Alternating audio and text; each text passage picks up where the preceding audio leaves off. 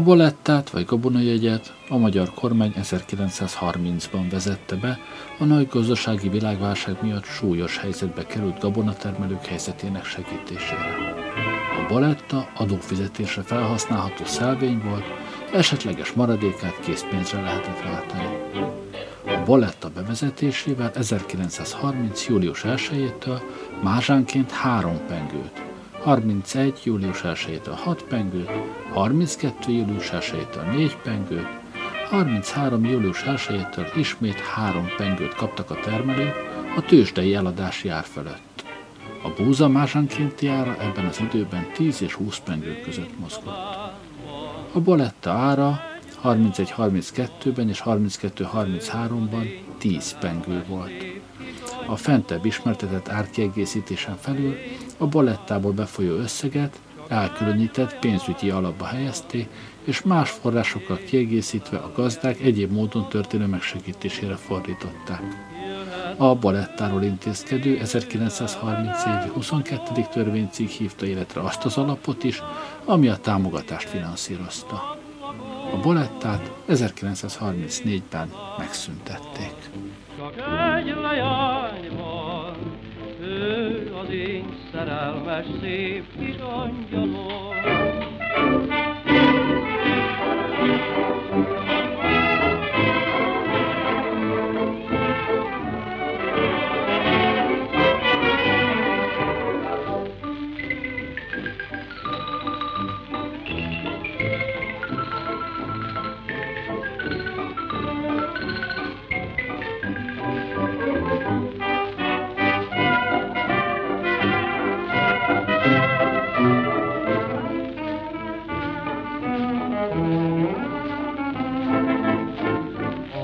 1930 évi 22. törvénycikk egyes gabona neműek értékesítése érdekében szükséges intézkedésekről részletek.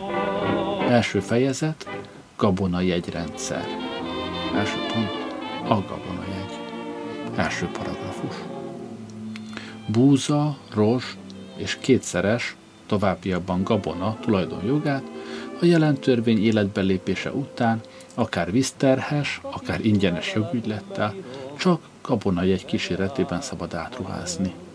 Ezt a rendelkezést azokra az átruházásokra is alkalmazni kell, amelyekben a törvény életbe lépte előtt kötött ügylet alapján a gabona valóságos átadása a jelen törvény életbe lépésének napja után történt. Nem tekinthető tulajdonátruházásnak hányad részes haszonbérlet esetében a haszonbérbe adott megillető hányad résznek átadása. Vám külföldről gabonát feldolgozatlan vagy feldolgozott állapotban csak gabonajegy kíséretében szabad behozni. A gabonajegy a gabona mennyiségéhez igazodó olyan értékjegy, amely két részből áll, a gabonalevélből és egy szelvényből. A gabonajegy ára az átruházott gabona minden métermásája után három pengő. Aki a gabonát a termelőtől megszerzi, a szelvényt a termelőnek köteles átadni. Behozatal esetén a szelvényt a vámhatóságnak kell beszolgáltatni. A gabona levél a gabona megszerzőjénél marad abból a célból, hogy az a gabonát a további forgalomban kísérje. A gabonajegy árát a pénzügyminiszter, a közgazdasági földművelésügyi és kereskedelemügyi miniszterrel egyetértve az 1931. évtől kezdve minden év június 25. napjáig kiadott rendelettel, július első napjával kezdődő hatállyal egy-egy évre állapítja meg, és amennyiben a gabona árának alakulása indokolja, a gabona egy intézményét fel is függesztheti. A pénzügyminiszter, a közigazgatási, földművelésügyi és kereskedelemügyi miniszterrel egyetértve rendelettel állapítja meg, hogy a feldolgozott állapotban behozott gabonához mennyi gabonajegyet kell vásárolni. Második paragrafus. Ez arról szól, hogy mikor szabad gabonajegy nélkül behozni gabonát. Harmadik paragrafus. A gabonajegy megvásárlására az köteles, aki a gabona tulajdonjogát a termelőtől szerzi meg. Termelőnek kell tekinteni a gabonatermelő mezőgazdát, a második paragrafus második és harmadik pontjában felsorolt személyeket. A vámörlés díja fejében kapott gabonára nézve a vámörlő malmot. Vám külföldről való behozatal esetében a gabonjegyet azt tartozik megvásárolni, aki a vámszabályok szerint a vám befizetésére köteles. Negyedik paragrafus. A termelő a szelvényt métermásánként három pengő, illetve a jelen törvény első paragrafus hatodik bekezdésében foglalt felhatalmazás alapján megállapítható értékben bármilyen, a községi előjárónál előírt állami vagy önkormányzati köztartozásának kiegyenlítésére használhatja fel. A folyó évre előírt köztartozásoknak és az esetleges hátralékoknak kiegyenlítése után felmaradó szelvények értéke pénzben térítetik meg. Az ilyen szelvények beváltásának módozatait a pénzügyminiszter rendelettel szabályozza. A termelőnek a gabona egy szelvényét átruházni nem szabad, más, mint termelő, szelvényel sem adót nem fizethet, sem értékének megtérítését nem igényelhet.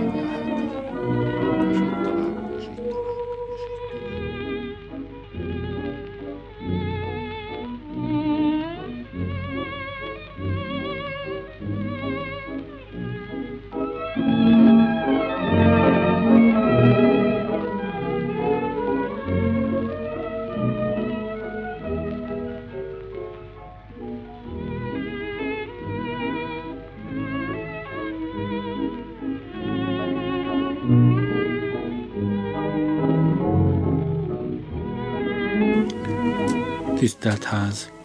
Az ötödik út, amely még kínálkozik, és amelyre a kormány a jelen javaslatában lép, módot keresni arra, hogy a mezőgazdaságnak valamely generális segítséget adjunk, olyan segítséget, amely eliminálja azt a pluszt, amely a termelési költségek és a piaci árak közt mutatkozik. Ezt annak az alapelvnek statuálásával éri el a javaslat, hogy a mezőgazdaságra ma érvényesülő védővám helyettesítésére kell törekedni ahogy például az ipari behozatali vám, mint plusz jelentkezik az áru árában, amely végig kíséri azt a forgalom minden fázisán. Éppen úgy a javaslatnak gondoskodnia kellett arról, hogy a belső fogyasztásban, amikor a gabona a termelőt elhagyja, az megterheltessék, az új javaslat szerint egy minimálisnak nevezhető összeggel. A legnehezebb kérdés az, hogy olyan rendszert találjunk, hogy ez a segítség tényleg a termelőnek jusson. A kormány nagyon mérlegelt itt az összes lehetőségeket, mérlegelt a behozatali jegyrendszerét is, és más dolgokat. Rájött arra, hogy ezek a segítségek kézen közön elvesznének, és nem kapná meg az, aki arra leginkább rá van szorulva, a termelő. Éppen ezért gondoskodni kellett egy olyan rendszerről, amely mellett a gabona mint egy vámjegyen láthatik el, amely vámjegy vagy fogyasztási jegy végig kíséri azt a gabonát mindaddig, amíg a gabona nem kerül malomhoz vagy exportra. Ez az alapelve a gabona jegy rendszerének, amelynek értelmében ezentúl a búza, rozs és kétszeres tulajdonjogát csak gabonajegy kíséretében lehet és szabad átruházni. A gabonajegy rendszerrel kapcsolatban az eredeti javaslatnak egy rendkívül sok aggodalomra okot adó intézkedése volt az őrlési jegy, a pénzügyi kormányzat azért kívánta ezt a rendszert bevezetni, mert attól tartott, hogy az eredeti javaslat szerint igen magas lisztadó arra fogja késztetni a közönség egy részét, hogy a kereskedelmi malmokat kikerülve a vámőrlési marmokhoz, malmokhoz terelje a forgalmat.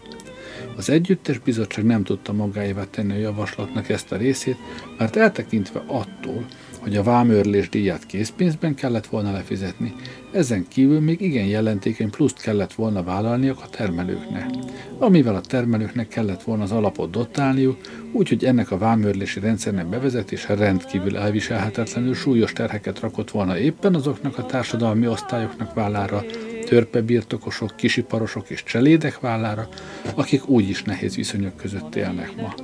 Azon kívül háb- kellemetlen háborús emlékeink vannak az őrlési jegyekről, az őrlési tanítva- tanúsítványokról.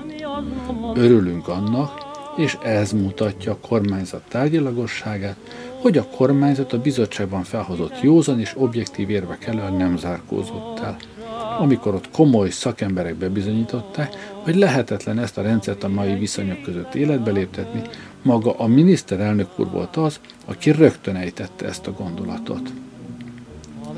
Azért van a parlament. A beterjesztett törvényjavaslat nem szentírás, A népképviselet értékét éppen az adja meg, hogy megvan a lehetőség a javaslatot módosítani és javítani. Tisztelt ház! A javaslattal szemben még egy súlyos aggodalom jelentkezett az őrlési jegyen kívül, és ez az volt, hogy ez a javaslat drágaságot fog előidézni.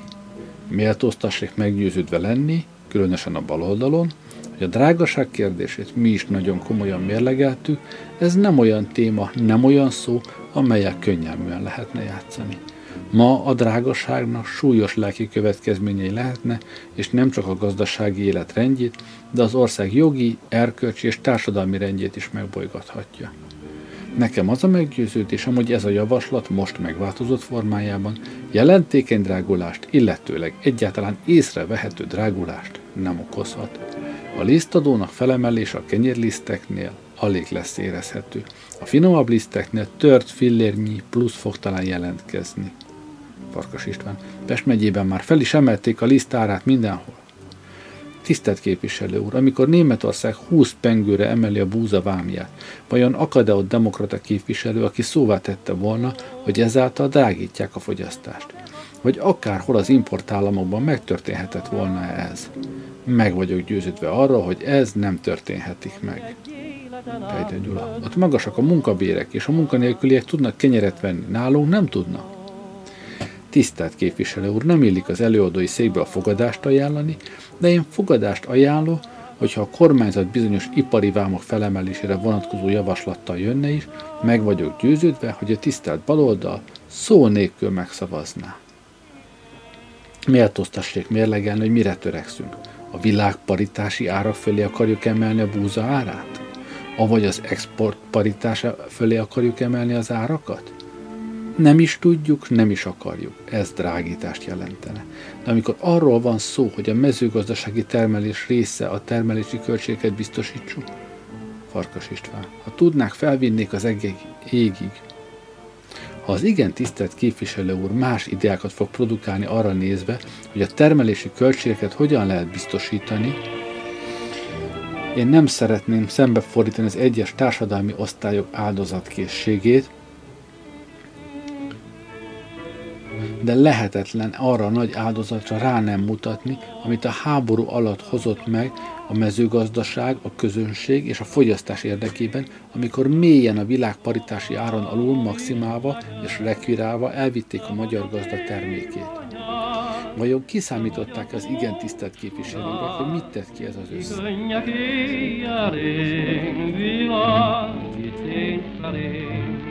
És te vagy a rossz, a bűn a bűnben, és te vagy a szív a hegedűmben. Te vagy az én dalom, te vagy a fájdalom, te vagy az életem, halálom is nekem.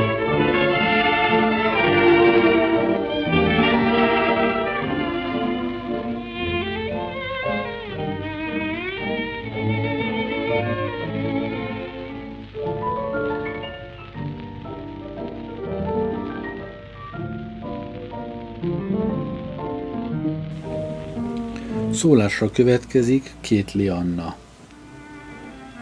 Tisztelt képviselőház! Meg kell indokolnom, miért nem foglalkozom az előttem elhangzott kísérő beszéddel. Annak ellenére, hogy ez nem egyszerű felszólalás volt, hanem ahogy az előadó mondott el, a Boletta javaslatnak parlamenti Vergiliusza. Indoklásom rövid. Az előadó úrral ellentétben a javaslatot reánk erőszakoló kormányzattal, ellentétben a máról holnapra lelkesedésbe átcsapó kormányzó párta nem gazdasági rendszabályt lát, hanem tisztán és mereven azt a végzetes politikumot látja, amely ellen az előadó úr beszédében tiltakozik. Ez a politikum teszi különösen élessé párton felszólalóinak kritikáját, ezt a kritikát nem tompíthatják azok a kísérő jelenségek, amelyek a javaslat benyújtásánál lejátszottak, és amelyek mind arra irányultak, hogy ennek a kritikának felkészülését lehetetlenné tegyék. Farkas István képviselőtársam a képviselőház legutóbbi ülésén már szóvá tette azt a miniszter, mi szerintünk házszabálysértést, Zaja jobb oldalon. Elnök, csendet kére. Pejdő Gyura, úgy látszik az urakat nem érdeklik az ellenérvek. Kétli Anna.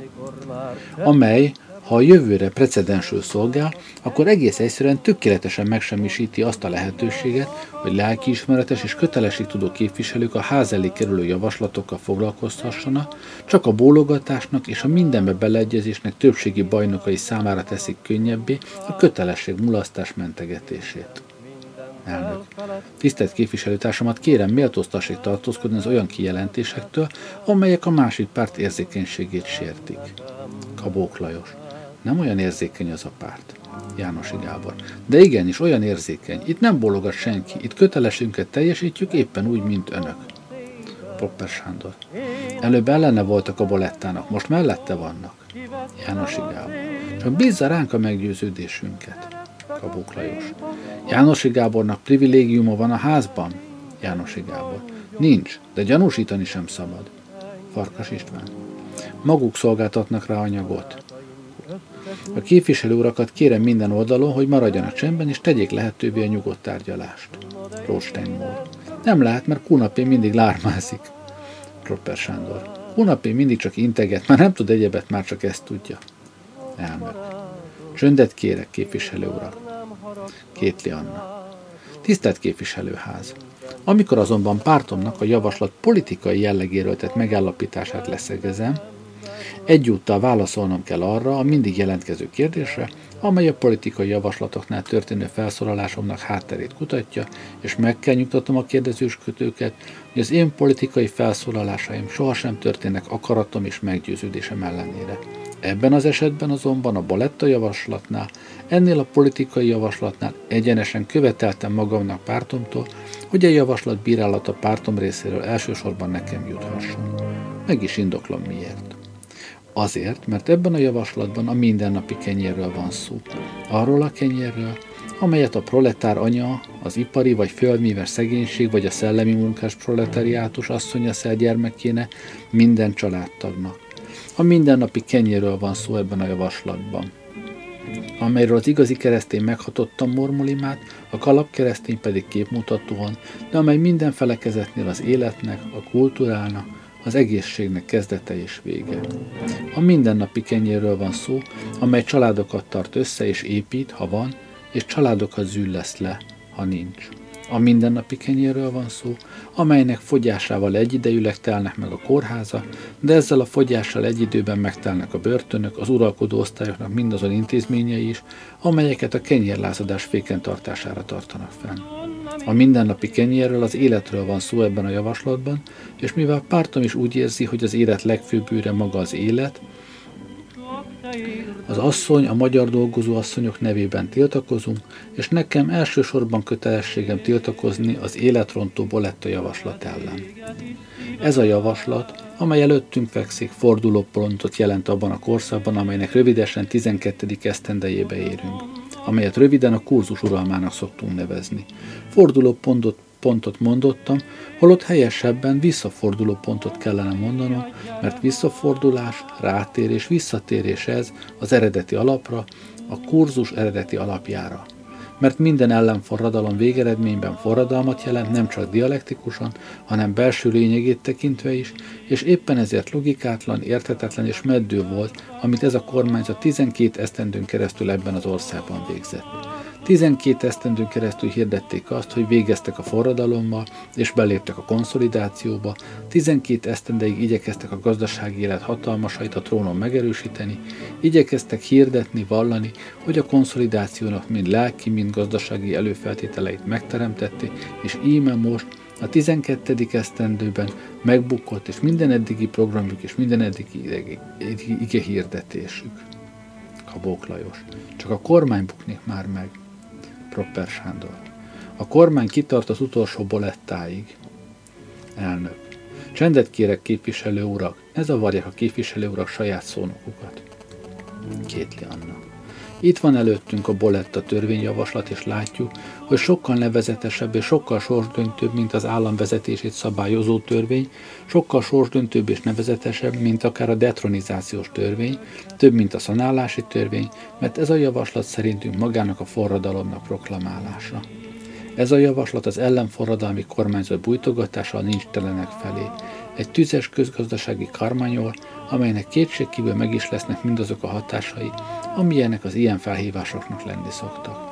Hordóról és szószékről a hivatalosan szubvencionált tudomány és a maga jószántából törlészkedő újságírás hasábjairól esztendőkön keresztül azt profétálták e felé a párt felé, hogy az osztályhoz semmi egyéb, mint bőrébe férni nem tudó aljas agitátorok ördögi jelszava, amelyel a békés és társadalom harmóniába beilleszkedni akaró munkásnépet valami mágikus erővel tartják nyugtalanságban, és mire talán magunk is elhittük volna, hogy ami mindenre szánt köreinkben fakad az állandó küzdelemnek ez a hazugnak bézett jelszava, addigra felléptek a javaslattal a hivatalos párt.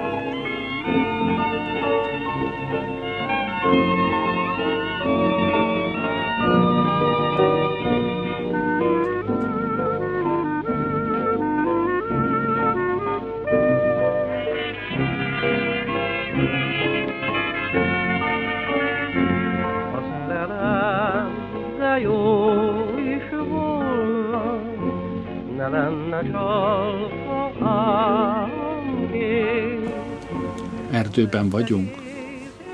Minden erőfeszítés hiába való volt. A kormány nem tágít attól, hogy a magyar gabona értékesítését és elosztását egy mesterséges szervezet útján akarja megoldani.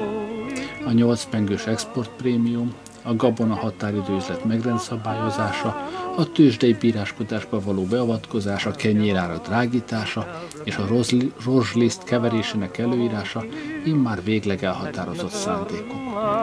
Hiába mondták szakértők, és érdekelte, hogy a fogyasztás megdrágításánál egyebet alig ha érhet el a kormány ezzel a páratlan szerkezettel. Hiába jósolták meg maguk a gazdák, hogy az ajándék, amelyet juttatni akarnak nekik, többet árt, mint használ. Semmi ellenért nem talál meghallgatásra. És ugyanekkor, amikor a tervet a megvalósítás felé hajszolják, már készül a másik támadás is a gazdasági élet szabadsága ellen. Arról hallunk, hogy nem csak az állók levélüzlet központosítását és állami kezelésbevételét vették tervbe, de az egész hitelszolgálatot is meg akarják rendszabályozni.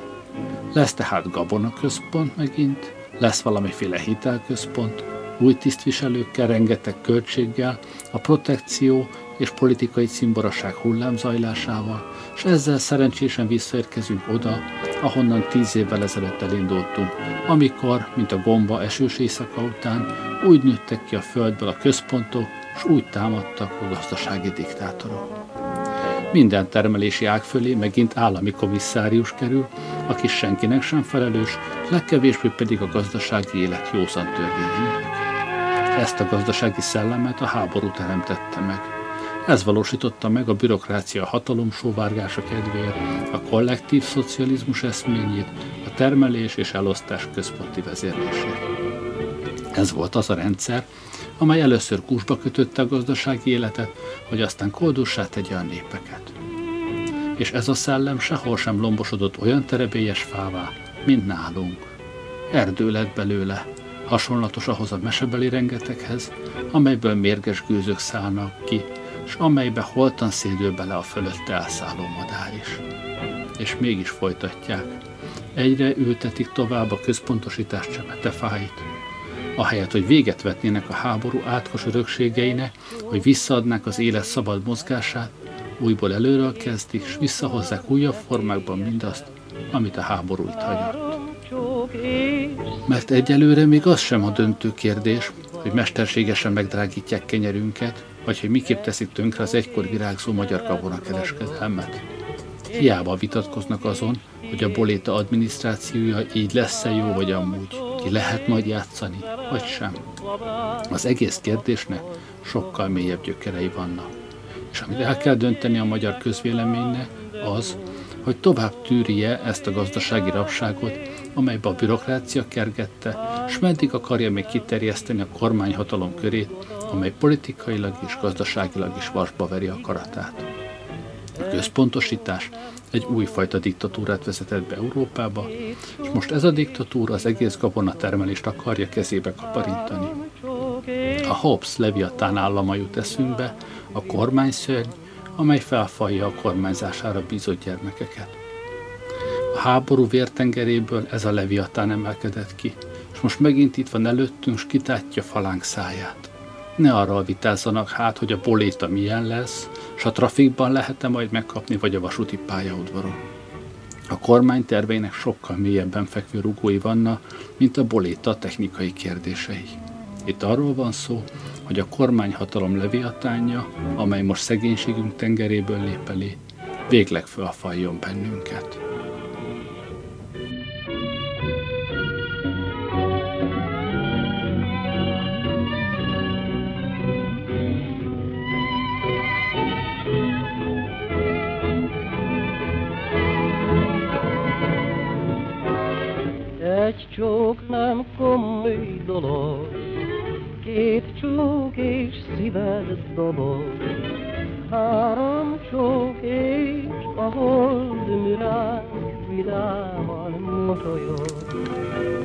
Boléta károkat okoz. 1930. július. A boléta még életbe sem lépett, de kísérő jelenségeinek, a tea és kávé vámjának emelése amint a fűszerkereskedők mondják, már is érezteti hatását. Mégpedig, amint előre látható volt, a szegényebb néposztályok terhére. Azoknak a kávéfajtáknak, amelyeket a szegényebb emberek fogyasztanak, vám nélküli ára egy pengőtől másfél pengőig, a teáké pedig három pengőig terjed, míg a jobb módúak kávéjának ára 3-4, teái pedig 12-14 pengő. A vámemelés a pörkölt kávéjárát egy pengő 46-tal, a teájét két pengővel drágítja meg. De a vám nem tesz különbséget a szegény és a gazdag kávéja közt, mert egyformán sújtja mind a kettőt.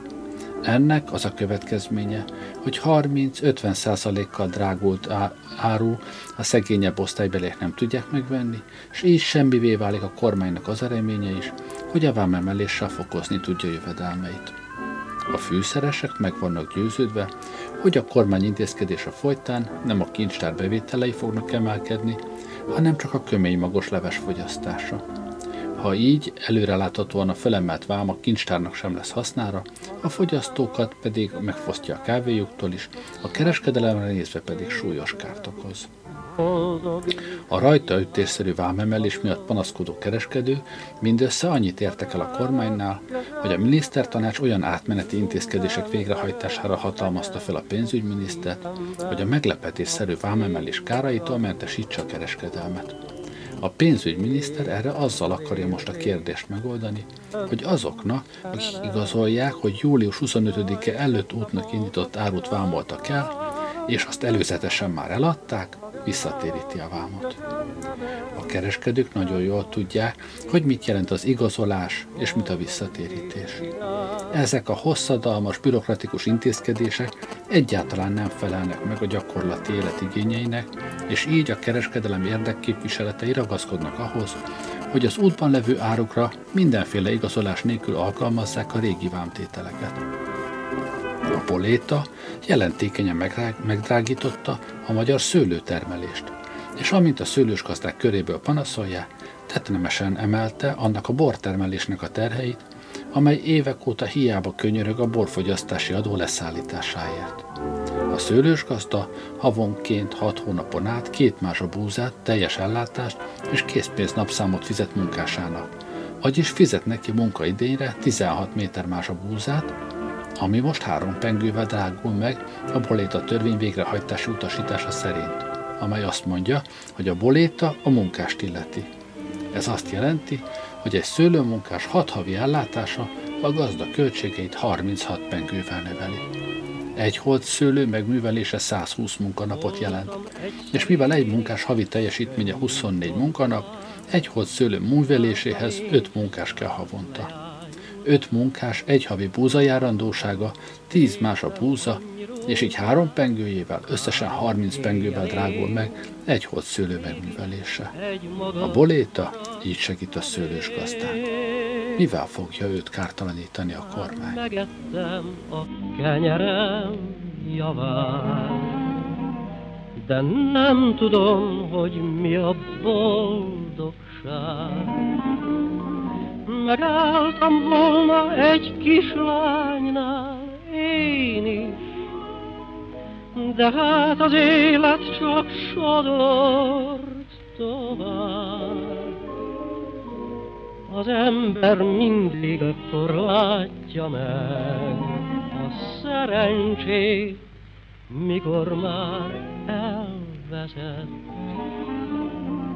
Öreg legénynek nem való. Tízezrek tüntettek vasárnap Budapesten a városházi uralom és a mai kormányrendszer ellen. 1930. október. Vasárnap már teljes erővel lángolt fel a választási harcba indult pártok agitációja a fővárosban. Négy párt. A Nemzeti Demokraták, a Szabadelvűek, Friedrichék és a Wolf hívei tartottak hatalmas és viharos nagygyűléseket. A három ellenzéki párt gyűlésén elke- elkeseredett közhangulat nyilvánult meg. Kiemelkedő mozzanata volt a polgárság ellenzéki megmozdulásának, a Nemzeti Demokrata Párt vigadói seregszemléje, amelyen másfél évtized óta nem látott tömegek tüntette a demokratikus rendszerváltozás mellett.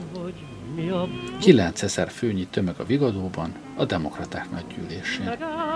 Vasárnap délelőtt a Vigadó összes termeiben impozáns nagygyűlést rendezett a Nemzeti Demokrata Párt. A nagygyűlés, amelynek résztvevői szorongásig megtöltötték a Vigadó hármas termét, és az óriás lépcsőházat és az előcsarnokot is, a választók rendkívüli tömegének megjelenésével a párt imponáló sereg szemléjévé szélesült. A rendezőség beslése szerint mintegy 9000 főnyi közönség jelent meg. Olyan hatalmas demonstráció volt ez, amelyhez hasonlót a polgárság részéről az utóbbi években a főváros még nem látott. A polgári társadalom politikai letargiájának megszűnését jelentette ez a pesgő elevenség, amelyel a tömeg egybegyűlt, hogy sokaságának erejével élő tiltakozást jelentsen a főváros mai uralma és az emögött álló kormányzati rendszer ellen. A gyűlést Bródi Ernő nyitotta meg. Aggasztóan súlyos a helyzet, mondotta. A kérdés, amely itt a polgárság ezrei és ezrei előtt elhangzik, mit akarunk? A felelet, választani akarunk, dönteni akarunk, és meg akarjuk dönteni alapjában is ezt a rendszert, amely tíz éven át nem produkált egyebet, mint ennek a dolgos, áldozatos és hazafias polgárságnak a tönkretételét. A főváros polgársága adja meg a választ, helyesli -e ezt a rendszert, és akarja-e továbbra is a forgalmi adó, a kartelle, a vámvédelem igazságtalanságának hármas szövetségét. Viharos tiltakozás percekig harsog a terem a közbekiáltásoktól. Le a tantiem és provízió gazdálkodással, le a gyosszal. Akarják-e továbbra is a polgárság kiverejtékezett és végrehajtott adófillérein a grófi paloták vásárlását, a közüzemek gazdálkodását? a közüzemi csákmáték rendjét le fogjuk kényszeríteni jövedelmeiknek és közüzemi pozícióiknak magas bástyairól. A múltban az volt a felfogás, hogy aki a közpénzből, el, közpénzből elvett, az sikasztott. Ma a közpénz nagyon olcsó lett. Soha az összeférhetetlenségnek olyan láncolata nem volt a magyar közéletben, mint ma. Vannak képviselők, akik valósággal dicsekednek azzal, hogy igazgatósági tagságaiknak száma a mai polgári nyomorultság idején 18-ra, vagy még többre szaporodott. Percekig tartó abcugolás. A közhivatalnokoknak egy felsőbb rétege a kis tisztviselők nyomorúsága idején a mai rendszer segítségével megteremtette az új társadalmi kasztot, a jövedelmi és álláshalmozási arisztokráciát. Akartok-e továbbra is asszisztálni ennek a rendszernek? Vagy pedig, önérzetesen összefogva, egyetlen hadseregben vonulunk fel a magunk igazáért, valamennyiünk életének jogaiért, műhelyetekért, bolthelységeitekért, íróasztalotokért, orvosi vagy egyéb rendelőitekért, magatokért, családotokért, gyermekeitek boldogabb jövőjéért. Ha annyi szenvedés és oly hosszú bénult mozdulatlanság után ez a polgárság ennyire talpra tudott állni, már most a választás hírére nyugodtan hirdethetjük a magyar polgárság föltámadását, és bátran meríthetünk minden kispolgár tekintetéből erőt. A harcunk erejét, gyökerét, alapját, diadalát a ti lelkesedésetek adja meg.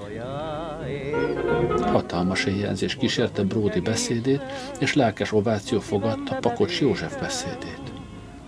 A boltok, az ipari műhelyek, a szegényes íróasztalok óriási romhalmaza mered elénk, ha belenézünk ebbe a sok ezernyi tömegbe. A polgári munka apokaliptikus romjai alól másztatok elő, a polgári társadalom állít összetörve kétségbeesve. Alázatos hős voltál, polgár. A türelem legmesszibb határáig mentél el, amikor arcodat már elpusztította a pusztulás fájdalma, újabb és újabb ígéretek hazugságával csaltak reménykedést, tekinteted megtört fényébe. És mindez a türelem, mindez a reménykedés, polgár, hiába való maradt. Van egy török közmondás, ha egyszer csalnak meg, nem te vagy a hibás, de ha többször csalnak meg, benned van a hiba. Polgár, hiszed -e már, hogy benned van a hiba? Öntudatra kell ébrednetek, és ezt kell kiáltanod. A magyar életen én vagyok az úr. Mire vártok még?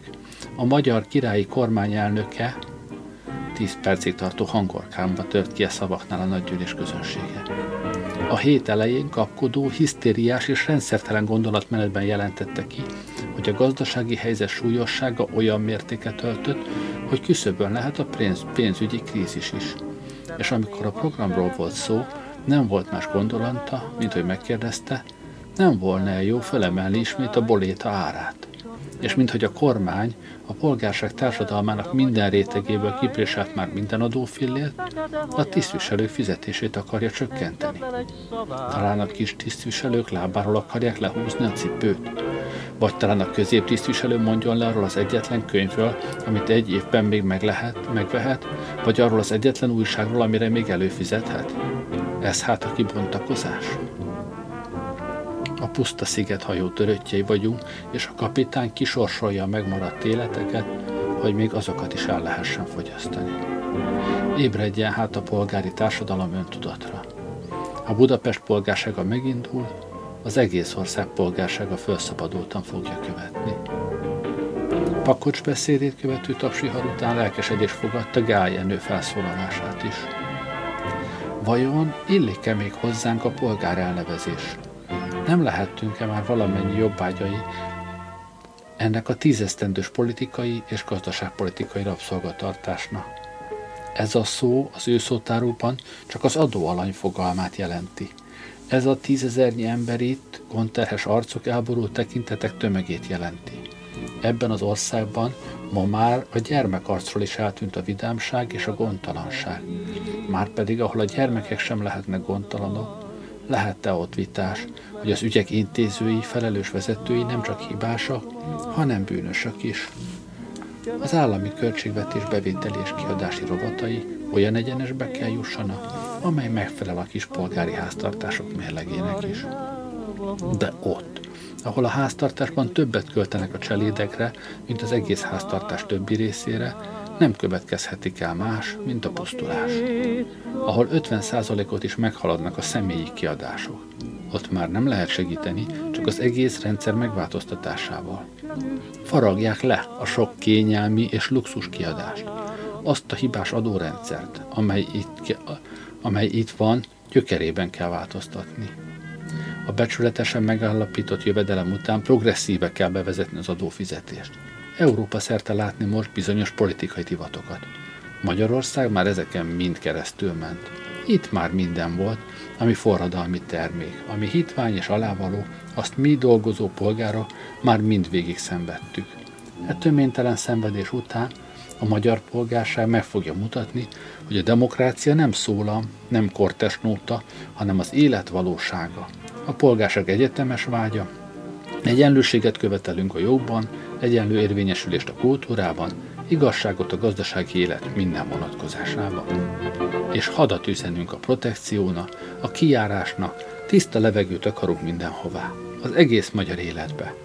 És ezt a munkát reátok építjük a magyar polgárság tömött és harcra érez soraira. Mi az evolúciót hirdetjük. Nem fölfordulást, de talpraállást és fölépülést akarunk.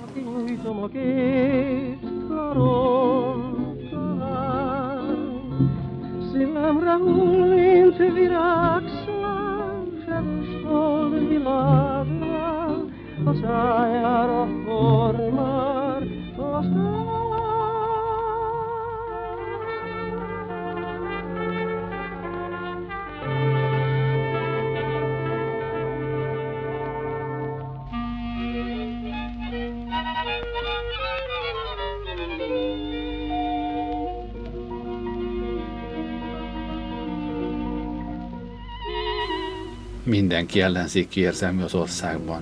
Mondották vasárnap a Szabad Elvű Párt kereskedő és iparos gyűlésén. Vasárnap délelőtt az UFA Filmszínházban tartott nagygyűlést a Nemzeti Szabad Elvű Párt. Teátház előtt nyitotta meg Sándor Pál a nagygyűlést. A parlamentben mondotta, mindent elkövettem az üldözött és tönkrejutott kereskedő osztály érdekében. Nem az én hibám, hogy nem tudtam eredményt elérni. Egy ország állapotát abból tudjuk meg legjobban, ha megnézzük a kereskedelem helyzetét és a tőzsde arculatát. Szörnyű képe volna az idegennek Magyarország helyzetéről, ha belenézne a kereskedelmünk mai életébe. Föld körüli utamon nem volt olyan eldugott zuga a világra, ahol magyarokkal ne találkoztam volna de nem luxus utazókkal, hanem magyarokkal, akik azért vándoroltak ki hazájukból, mert nem tudták itt megkeresni kenyerüket. Ebben a percben lépett a terembe Rassai Károly, akit éjjelzéssel fogadta. Sándor Pál így folytatta. Nem baráti érzés parancsolta, hogy vezéremül ismerje már Rassai Károly. Én őt tartom az egyedüli férfiúnak, aki az országot megválthatja mai helyzetéből. Rassai Károlynak kell kormányra kerülnie, más nem segít. Lám, Betlen most jön rá arra, hova jutottunk azt a gazdasági lejtőn. Uram, fia, hiszen tíz éve, hogy hatalmon van. És most beszél, amikor már késő? Éber Antal egy esti labban dicsőíti Betlent ezért a beszédéért. Végtelenül csodálom ezt Éber Antaltól. Báró Madarasi Gyula volt a következő szónak. Betlen szerint mindennek a világkrízis az oka. Felelősségem tudatában mondom, hogy ez nem igaz. Mi elbírtuk volna Trianont, a gazdasági válságot, ennek a kormánynak a balkezes gazdasági politikája nélkül. Mint ahogyan elbírtuk volna ennek a kormánynak a gazdasági politikáját is, Trianon nélkül. De együtt mind a kettőt nem. A privilegizált üzemek gyilkos versenye kiölte az emberekből a becsületes munkában való hitet. Az országban már mindenki ellenzéki. Rassai Károly emelkedett ezután szólásra. Csökkenteni akarom a bizalmat, amit személyemnek előlegezne.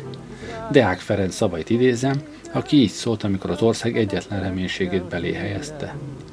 Olyan súlyos helyzetben van a haza, hogy egy embere nem bírja a veszedelemből kivezetni. Én is csak azt mondom, csak úgy tudok eredményt kivívni, ha a polgárság szolidaritása megadja nekem az erkölcsi bázist. Ami éber személyét és politikáját illeti, nem tudok egyetérteni Sándor Pál barátommal. Nem mondom én sem, hogy a szélsőséges ellenzéki politikus való a kamara elnöki székébe, de nem való a kormány embere sem. Az érdekképviseletekben a polgári önérzet és a polgári védekezés szellemében kell érvényesülni. Magyarország elmúlt évszázadában minden valamire való államférfiú liberális volt. Ez az egyetlen elvi alap, amelyről elindulva még megtalálhatjuk a kivezető utat. Mivel a régi pártkeretek között nem tudunk felekezeti és foglalkozási különbség nélkül megszervezni a polgárságot, kénytelenek voltunk új pártot alakítani. Tegnap megjelent nálam egy úr, és azt kérdezte, lehet-e egységes frontot alkotni a választásokra? Én azt feleltem, polgári párt vagyunk, és nem mehetünk együtt a szociáldemokráciával. A polgárság harcát harcoljuk, és kérjük, hogy a polgárság keresse meg a maga vezéreit. A jelenlévő Baracs Marcelt kívánták hallani, aki néhány lelkes szót szólt az oszladozó tömeghez. Dunatiza partja vár, szebb az álom, szebben dalol a madár. Friedrich István, bitorlók, akik az ország nyakán ülnek, anélkül, hogy megkérdeznék a népet, akarja-e őket. Vasárnap délután a budai Vigadó nagyterme az utolsó zukig megtelt a keresztény ellenzék gyűlésére. A terem kicsinek bizonyult, hogy befogadja Friedrich István híveit. Sármezei Endre nyitotta meg a gyűlést. Szavait viharos éjjenzés szakította félbe, mert Friedrich István érkezett meg, akit egy kislány virágcsokorral köszönt. Friedrich István lépett a szónoki emelvényre, falrengető tapsok között, és a következő beszédet mondotta. A miniszterelnök úr a jó Isten segítségével befejezte nyári szabadságát. Hazaérkezését epedve várta az ország, annál is inkább, mert már jó előre beharangozták, hogy nyári pihenője alatt elkészítette új gazdaságpolitikai programját. Hát kérem, végre meghallottuk azt a híres programot. De nem sok örömünk telt benne. Gazdaságpolitikai koncepciója két konkrétumban csúcsosodott ki. Megígérte a bolétának két pengővel való felemelését, és kedvezményes csizmát helyezett kilátásba. A régi kisgazdaprogramból íme már csak a ráncos csizma maradt meg. A kisgazdatársadalom boldog lehet, megkapta jutalmát a tízesztendős kormánytámogatásért, a csúszós szárú csizmát. Közben kiáltások, mikor megy már el a kormány? Nem megy hamar, hölgyeim és uraim. Ők azt mondják, hogy gondviselés küldte őket a nyakunkra. Hát nekik kötelességük kitartani. Csak nem hagyhatnak bennünket itt a szózban. Én tisztelem becsülöm a vidéki szolgabíró urakat és más karhatalmi közegeket. Nagyon derék, jó magyar emberek lehetnek. De hogy őket egyenesen gondviselésnek fogadjam el, az ellen már tiltakozik a józan eszem. Márpedig ezt a mai uralmat a vidéki szolgabírák terrorja erőltette az ország nyakára. Bevallom, hogy nagy zavarban vagyok, pedig engem nagyon nehéz zavarba hozni. A miniszterelnök úr engem tíz éve nevez demagógnak, és most elmondta beszédében mindazt, amiért engem demagógnak szokott nevezni. A takarékosságról is beszélt. Végre. Végre spórolni fogna. Lila füred, freskók, a belügyi vigadó, protekciós egyének szanálása, kastélyvásárlások, álszövetkezetek alimentálása után bejelenti a miniszterelnök, hogy spórolni fognak. A történelem múzsáját, Kliót szeretném idehívni, és végig kalauzolni ezen az országon. Szeretném neki azt mondani, jár ide, Klió, nézd meg ezt az országot, tedd kezed a szívedre, és mondd meg őszintén. Láttál-e már a történelem folyamán ilyen konszolidált országot? Jár, nézd meg a peckes konszolidációt, amint merev derékkal ül az összféle, melynek papája az álfasizmus, mamája az áldemokrácia volt. Nézd meg az egyedülálló konszolidációt. Olyan, mint a vásári bódé röpülő kutyája. Hat hónapig röpül, hat hónapig nem röpül. Most éppen nem röpül. Röpülni senki sem látta. Nagy taps és nevetés. Nézd, hogy lelóg a lába. Az összvér majd meggebed alatta, de ő rajta karakánul, mint a bebalzsamozott Szalimán szultán. Nézd, hogy verekszik a világ jelenségek fúriáival, akár az öreg Don Quixote az ő Rosinantéján.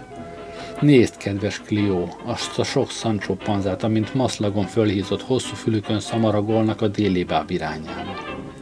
Clio, jegyezd fel az annál lesekbe, hogy itt a Duna mentén 8 millió magyart 10 év óta smoncokká, frázisokkal, maszlagokkal etetnek, és minden egy a legnagyobb rendben megy. A törvényhozásban 230 olyan vastag nyakú ül, akinek a vastag nyakán a fej csak igent tud inteni nemet soha, kivéve a telefonfülkében és a folyosó sarkában. Gyere sétálni, Clio, ebben a szép fővárosban. Ez valóban az élők városa. A holtak neveit levakarták az utcákról, hogy oda az élők neveit. Saját becsesüket. A freskók is kizárólag a jelenkor héroszait ábrázolják. De el ne felejtsd följegyezni, hogy nagy veszély idején a freskók fejeit át lehet mázolni. Látod, Clio, azt a rongyos nadrágú görnyed hátú sápatarcú alakot a fal mellett sompajogni? Az a híres, névtelen adófizető, akinek mindenét elvették egy ígéret ellenében, hogy szobrot fog kapni. Hát megkapták önök a szobrot? Akik a nemzet nyakán ülnek a dolgozó társadalom megbízatása nélkül, anélkül, hogy időnként megkérdeznék az országot, akarja-e őket, bitorlók. A sors kerekét nem lehet megállítani, el fog érkezni az idő, amikor átnézzük ennek az álkonszolidációnak a számadásait. Ezután a tíz éves dicsőséges uralom után nem lehet majd elsonfordálni úgy, hogy jöttem, mentem, százmillió, ettem, ittam, százmillió. Az új rendszer nem csak söpörni fog, hanem megszámoltatja azt, amelyik előtte volt. Készüljetek, szervezkedjetek, tömörüljetek, hogy szembenézhessünk a jövővel. Tomboló éjjel vadal, éjjári dal üdvözölte Friedrich Istvánt beszéde végén. A május felzenél, szép ifjúság, te szép szeretőm, csókos piros szájad az én temetőm. a Wolf párt gyűlése az Angyalföldön. A keresztény közösségi párt az Angyalföldön tartott gyűlést. Homonnai Tivadar és Petrovász Gyula voltak a szónokok. Homonnai Tivadar beszédében kifejtette, hogy a gyűlölet szelleme helyébe a keresztény szeretetnek kell jönni. A párt nyugalmat és békét akar, de ha provokálják, kész a harcot is felvenni. A kereszténypárti vezérek reálpolitikusok. Nem osztályharcot, hanem osztályharmóniát hirdet, és ha abszolút többségben kerülnek be a városházára, akkor meg tudják mutatni, hogy minden ígéretüket beváltják. Petrovász Gyula a szociáldemokrácia ellen jelentette be a harcot. Ezt a harcot, amely alatt ma a párt áll, a szeretet és a meggyőzés fegyverével fogja megharcolni, előtte ismeretlen marad a durvaság és a terror. A közbeszólókat a közönség eltávolította. Életem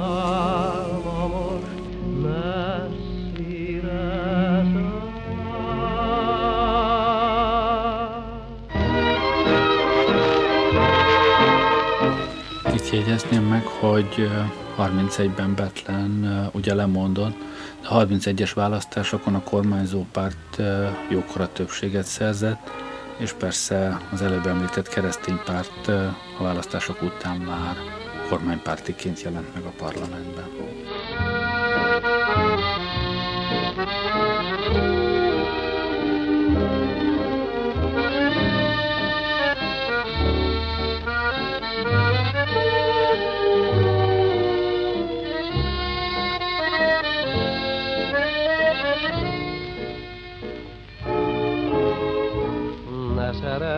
Ha nem muszáj, a szerelem mindig fáj.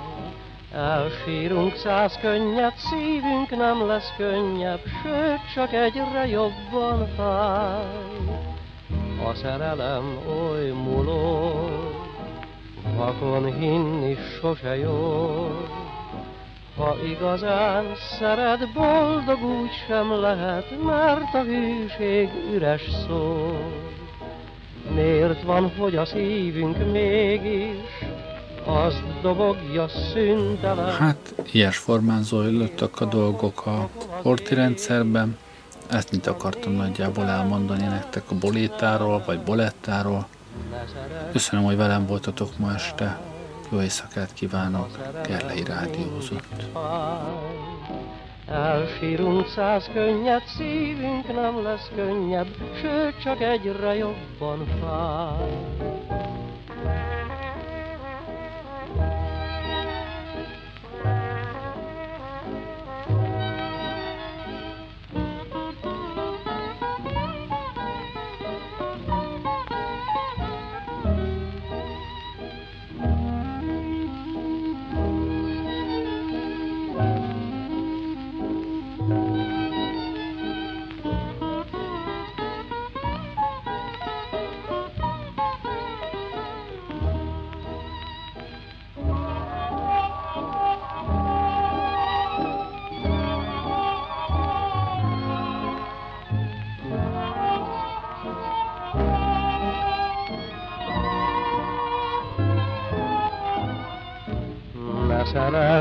Nem muszáj, a szerelem mindig fáj. Elsírunk száz könnyet, szívünk nem lesz könnyebb, sőt, csak egyre jobban fáj.